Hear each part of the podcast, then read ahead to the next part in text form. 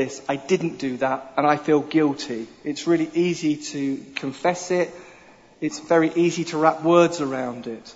Shame is a different message. It isn't that I did wrong. It's that I am wrong. It's not just I made a mistake. Shame is I am a mistake. I have failed to achieve some ideal and now I am fundamentally flawed. Shame speaks to your identity. It speaks to your worthiness. So how do we find ourselves then in this swampland? How do we find ourselves in the swampland of shame? How do we find ourselves in this place that will shape and, and determine everything? It can be that something happened to us. Shame can start by something happened. Sometimes it can be uh, shame happens because of divorce. Um, a person was married and that person goes off and has an affair, then leaves the other person feeling unworthy to connect and to belong. Now that person feels, I am flawed. I am less than. I was rejected. Now I'm not as valuable as I used to. Shame can come in because, because, see, this one person in the marriage has an affair and, and the marriage is reconciled, but that person feels shamed because they've done something that leaves them feeling flawed and broken and not worthy really to be seen and known anymore. Shame can come in because of you launched a business and the business didn't grow as fast as you'd hoped it would. Shame can be you just live in comparison with other people. So it can be an event, something that happened, something that was spoken, something that you did, something that was done to you. But it also can be the messages that we hear all around us, the messages that we kind of marinate in all the time. It's not that there was a traumatic event or something significant was done or said or not done. It can just be we live in a world that is all the time speaking messages that can leave us feeling shame, feeling unworthy, not enough to really connect and really belong. It can be messages like, you're not pretty enough. It can be messages like, you're not thin enough. You're not good enough. It can be messages like, you're not smart enough. So I heard a story about one guy. He would walk in the room and he would rank everybody in the room by their intelligence. And if he felt he was the most intelligent person in the room, he felt worthy to connect and to belong in that room. If he felt he wasn't the most intelligent, he felt unworthy to connect and to belong. I'm not intelligent enough to be significant in this room. I'm not intelligent enough to really, really belong. You can see that it works powerfully in comparison. The messages around Facebook, how many followers you have can be a shaming message if you don't have many followers. If not many people click like or your life doesn't look comparatively as exciting as someone else's life. So Sunday afternoons for church leaders can be shamefest as other people show their highlights of their, their churches and their success and you look at your own and in comparison you might feel shame. I'm not enough. I'm not a good enough leader. It can be, I don't feel spiritual enough to really connect and to really belong it can be, I don't hear God like other people hear God. And shame can be like static in our minds that stop us actually hearing God because we don't feel we're spiritual enough. It can be, I'm not important enough. So we can see that the swampland is not a good thing. It's not a good place to stay. Another way of describing shame is the dry rot of the soul. We've got dry rot at the moment in our church building. And I've learned quickly that they say if you do not treat dry rot, get rid of dry rot, and get rid of the damp, it will eat the whole building. So you need to sort it out. So the question is, if we know that shame is so debilitating and destructive, if we know that shame can destroy and shape and stop us dreaming and connecting, why on earth would we want to stay in the swampland of the soul? Why on earth would we want to remain living with the dry rot of the soul, shame? Why would we accommodate it? Why would we live with it? Why wouldn't we do something radical and treat it and get rid of it? Why wouldn't we be like the people on Bear Grylls, the island, where they realize, I can't live in shame, we can't exist in shame, we can't, or we can't exist in the swampland, or we can't survive in the swampland, we've got to get to the beach. Why don't we have the same urgency with shame? The first thing is this, that true and deep belonging and connection requires something really important. It requires that we are truly seen and truly known. So, we want to really connect and we want to really belong at a deep, deep level. That demands that we're seen and truly known. But connection and belonging is absolutely fundamental to us. And we're absolutely terrified of the fear of disconnection. So rather than risk the trauma of disconnection, we choose to hide the swampland. So we want connection and belonging. We know that true connection and belonging really requires that we're seen and truly known, but that feels way too risky so the preference is I'm going to hide in the swampland because if I was truly seen and truly known, if people truly saw both my strengths and my struggles, they might reject me, they might be disappointed with me, they might think, who do you think you are? So it's much safer to hide. Shame makes it absolutely unbearable to be seen. That's why it's so deadly in any community. It makes it unbearable to be truly seen and truly known. For men, for men and women, according to researchers, shame is experienced in exactly the same way. For both men and women, it is a highly traumatic emotion that's like a shudder in the, in the soul. And for men and women, shame is experienced in the same way. But the source of shame for men and women, according to researchers, is quite different. For men, it's this. Do not let anybody know that you are weak. That's the message fundamentally for men. Let no one see that you're weak.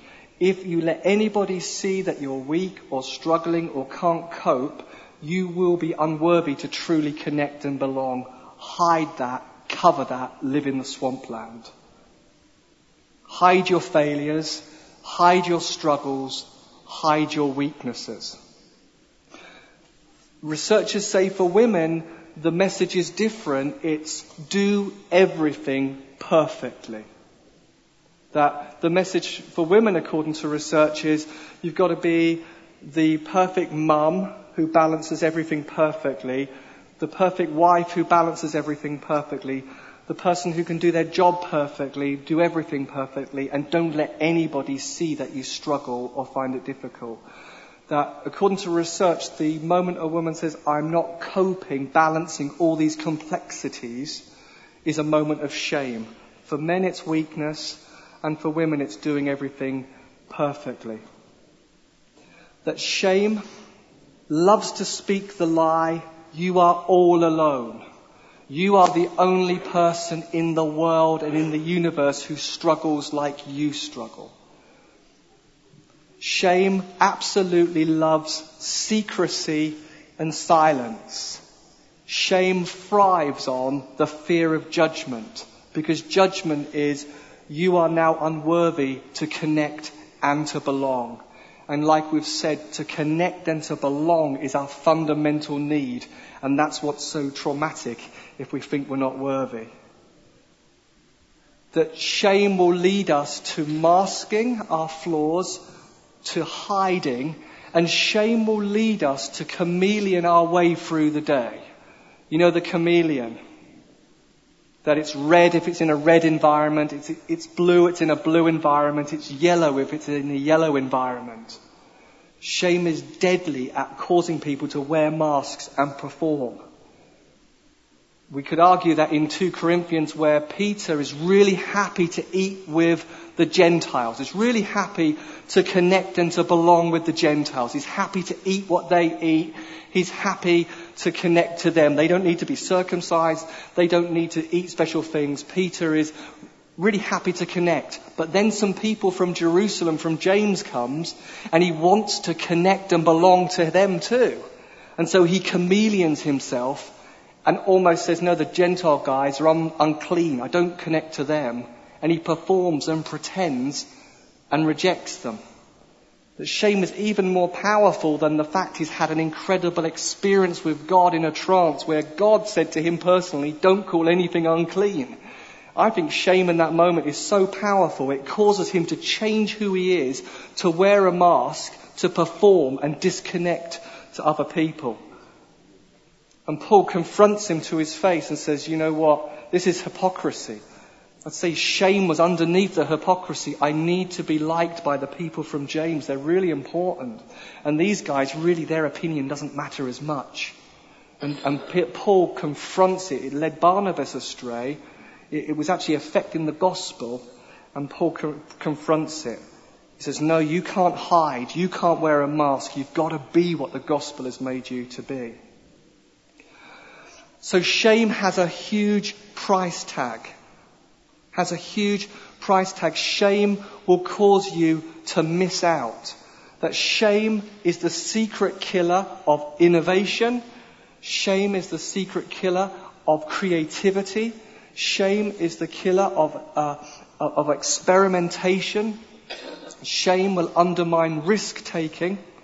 Shame is the cause of meals not being cooked.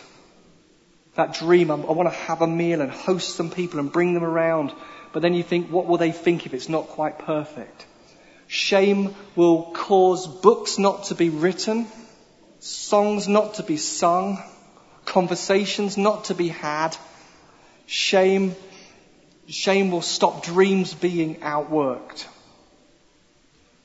The greatest pain is to spend your life on the outside wondering what would have happened if I had truly been seen and I had truly been known.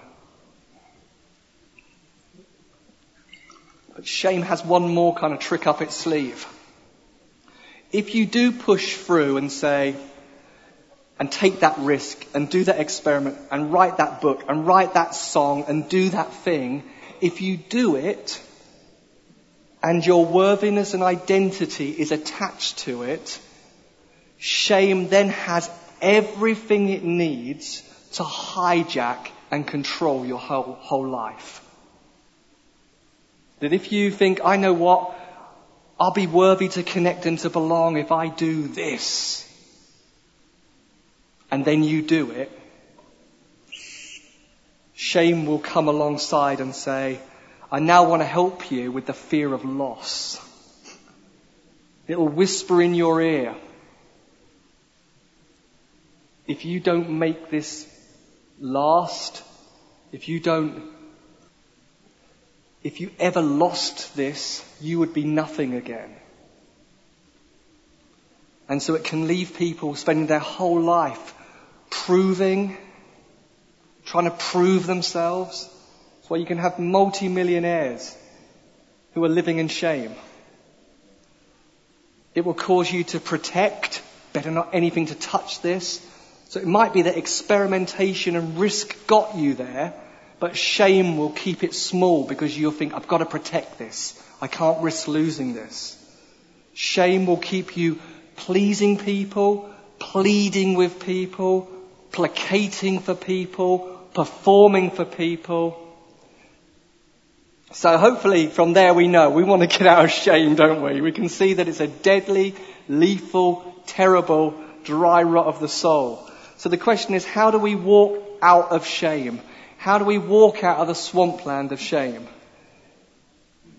The answer is the gospel. And Paul says in 1 Corinthians 15 and verse 9,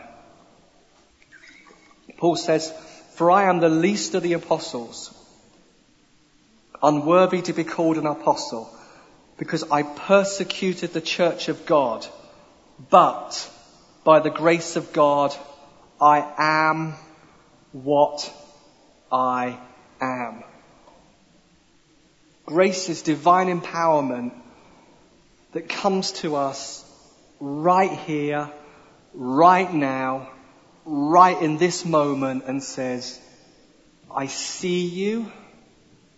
I like you. Father says, I see you completely and I completely like you. Right now, right here. Not if, not if you were more mature. Not if you were more successful. Not if you were more bold or more courageous. Right now, not if, not when. Your worthiness right now. No need to struggle for it. No need to hustle for it. No need to perfect for it. No need to perform for it. Right here, right now, you are enough right now. That's what grace will come alongside and say. Paul says, I am what I am. Grace, grace provides the capacity to be authentic and vulnerable. So, we know Superman and we know that his greatest weakness is kryptonite. He can't survive kryptonite. He can fly, he can see through walls, he's a man of steel, but he cannot cope with kryptonite. Shame has kryptonite, or a vulnerability. Shame cannot stand authenticity and vulnerability. Shame cannot cope with words being wrapped around it. Shame dies when someone is freed by grace to be authentic and vulnerable and articulate even the worst about them. So Paul says, I am the least of the apostles, unworthy to be, to be called an apostle. Why? I'm going to wrap words around it because I persecuted the church of God. Grace is so powerful that Paul can take his worst sin and say, the worst I ever did has nothing to do with my identity now. I can wrap words around it. I can own it. I can describe it. I can say in all the logical thing of the world, I'm unworthy really to be called an apostle, to really connect and to belong and to be loved and to serve these churches. But I am what I am by the grace of God. There are two things that we never graduate from. Never graduate or move on from. Faith and Holy Spirit. To get grace's message in us, we have to say, I'm going to believe it I'm going to rest in it. I'm going to bank on it. I'm going to rely on it. I'm going to depend on it. I'm going to trust it. I'm going to believe God, trust God, bank on God. And even though I've marinated in a culture of language of you're not enough, you're not this enough, intelligent enough, smart enough, thin enough, pretty enough, spiritual enough, I will not marinate in that message. I will marinate in the truth of what God says. In, in, Galatians 3, it says, How did you receive the Spirit? How did God work miracles amongst you? Was it the works of the flesh or was it the hearing with faith? That we actually get filled with the Holy Spirit through hearing with faith. Faith comes by hearing and hearing by the Word of God. And, and we get filled with the Holy Spirit by connecting what we're hearing and hearing it with faith. So we're marinating in all these messages But grace becomes an empowering experience when I say, I will believe it, rest in it, trust on it, bank on it, rely on it. This is how God sees me. I'm worthy now. Not who I may be in the future. Not if I could achieve X, Y, and Z. It's right now. And then grace so empowers worthiness through banking on God and trusting in God and relying on God. It makes us able to be authentic and vulnerable and wrap words around because we don't need to be secretive and we don't need to be silent and we don't need to fear judgment. So when we, when we speak, I don't feel enough, I don't feel this enough or intelligent enough or smart enough. When we speak it and then we meet empathy in community, that when someone brings out the worst or their struggles or their strengths and it's met with empathy, it creates a culture where people are bit by bit able to show themselves more and more. That people are able to walk out of the swampland bit by bit more and more. That walking out of the swampland isn't like a ta-da moment where we just, we're in shame and now who, this is who I am. It's, I'm being led out. I'm being unfolded. I'm, I'm seeing who I am. I'm seeing how He made me. I'm seeing the gifts and the talents and the abilities that I have.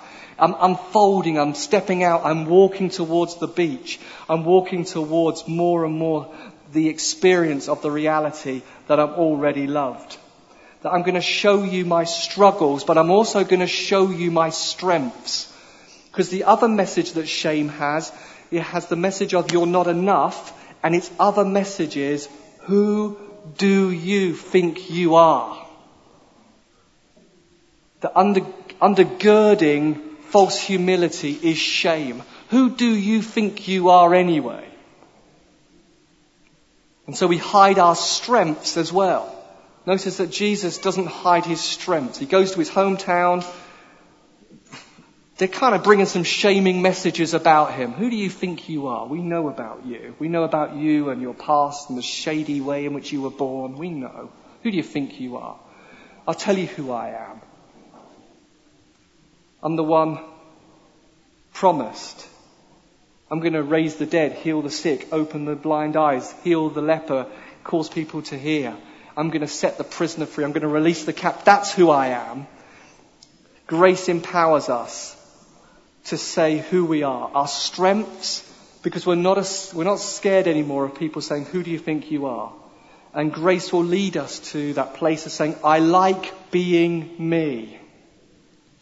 One of my most shaming moments of my life happened around choosing my O levels or GCSEs or CSEs or whatever they were. And very working class family. My granddad had gone to work at a particular factory my dad had gone to work at a very particular factory, and I was completely not practical, and actually I wasn't particularly very academic, and I could, my dad was in fear of what's going to happen to this guy. Because he, he, he, he clearly can't do anything practical, and I don't really see anything academic about him either. And I guess out of um, a sense of wanting to motivate and, and, and push me on, he said these words that became shaming words, really. You will never fit into a man's world. You will never fit into a man's world. So I suddenly thought to be enough to truly connect and belong in a man's world or any world, I believed the message that said I need to become able and practical. And if I can't be that, then I'm never going to be worthy to connect and to belong. So I carry that message into married life. A practical a, a husband needs to be practical, needs to be able to fix things, mend things, repair things. And there goes five years of DIY disasters starting. Rochelle goes out. I think, hey, I could fit that telephone cable. It can't be that hard to drill that side and drill the other side. Surely I put the drill in, it's not long enough. I think, oh, it must be pretty easy to measure up the other side. They, not realizing they don't connect that easily, and a whole load of plaster just falls Ah. She cried actually that day. Bless. And I felt shame. So another occasion we've, we've moved to Denmark and uh, we're going to put a light up. And I said, I can do that. I can do that. That's just putting that one there, that there. And I'm not exaggerating. Four and a half hours later, I'm still struggling to put a light up. In the end, you know what? I, I, I swallowed my pride and I said, please do this. Thinking, if it takes her an hour, that would be good. Because at least it would show it wasn't anything to do with me. Ten minutes later,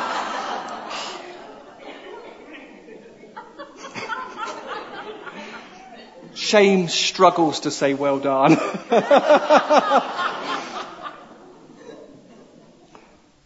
Putting up IKEA furniture. That was shamefest. Fitting things in the back of a boot when you don't have spatial awareness. But I remember one time I was trying to fix a door handle and the handle just fell off. And I, I felt in my heart, I heard God laugh. That He thought it was funny. I love your quirks. I love your limitations. See, grace comes to us and says, you are what you are. And you don't have to be what other people would want you to be. Grace invites us to ask, hey, is that message even realistic? I know it feels true that to connect and to belong in a man's world you need to be practical, but is that really realistic? Actually, is that what people really need? Is that what Rochelle really needed? Is it even attainable? And even if it was attainable, do I really want to be that? So grace liberates us to reflect and ask those things. And to land then. Brené Brown in her book Gifts of Imperfection, this researcher who's written books on shame says, as long as we care about connection, the fear of disconnection will always be a powerful force in our lives. As long as we care about connection, the fear of disconnection will always be a powerful force in our lives. That we're always going to need to be developing shame resilience. Because we always want to connect and we always want to belong. And that we always know that true connection and belonging requires that we're truly seen and truly known. So we need to develop this capacity of, I quickly recover whenever I hear a shame, shaming message about myself or the circumstances I'm in. Like you've got a brand new job and you've been promoted and you're just wondering, am I good enough to succeed? And shame is whispering, you're not enough. Part of shame resilience is walking through and admitting to somebody else, I'm afraid of being a failure. I'm afraid of not being enough. I'm afraid of not being intelligent enough.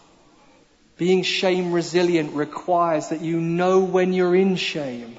What are the messages that you know are shaming for you? Know when you're in shame so that you can walk out of shame and walk out of the swampland really, really quickly without making a camp there and starting to live there. Shame can suddenly creep up on us.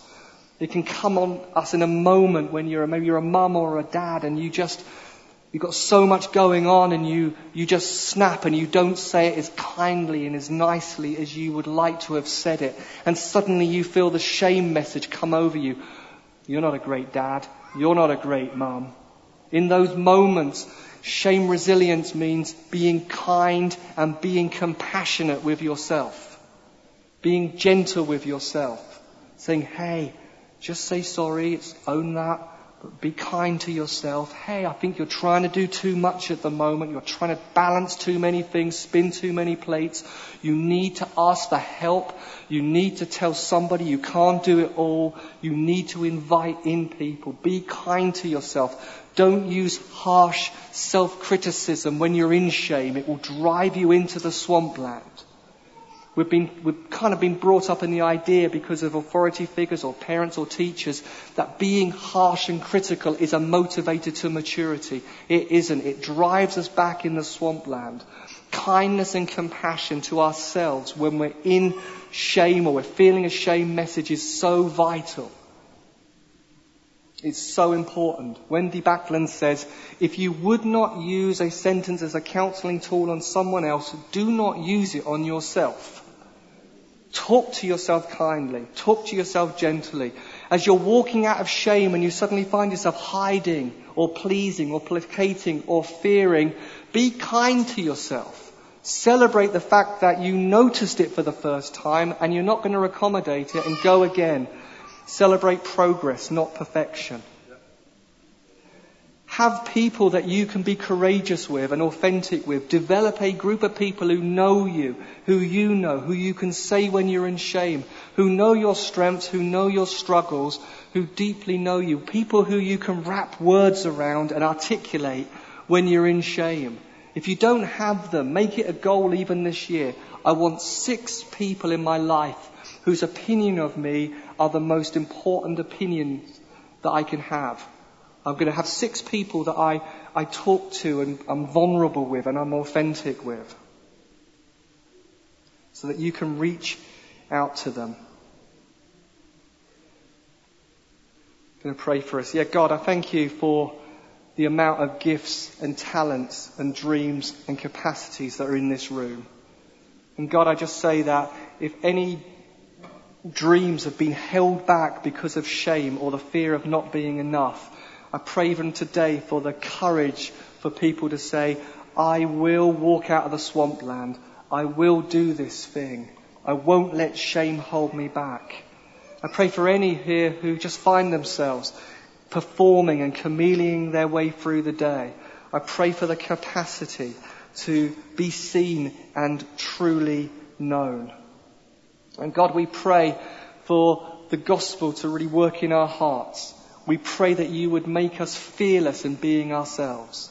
That we would be fearless and not fearing criticism. That we wouldn't either be living in a kind of fantasy world of imagining us hitting self-esteem home runs and, and, but we would just be pleased to be ourselves. The apostle Paul says in 1 Corinthians 3, uh, 21, I think, then to 4 to 7, he says, essentially, he says, I don't care what you think of me. And then he says, Do you know what? I don't really care what I think of me. I only care what God thinks of me.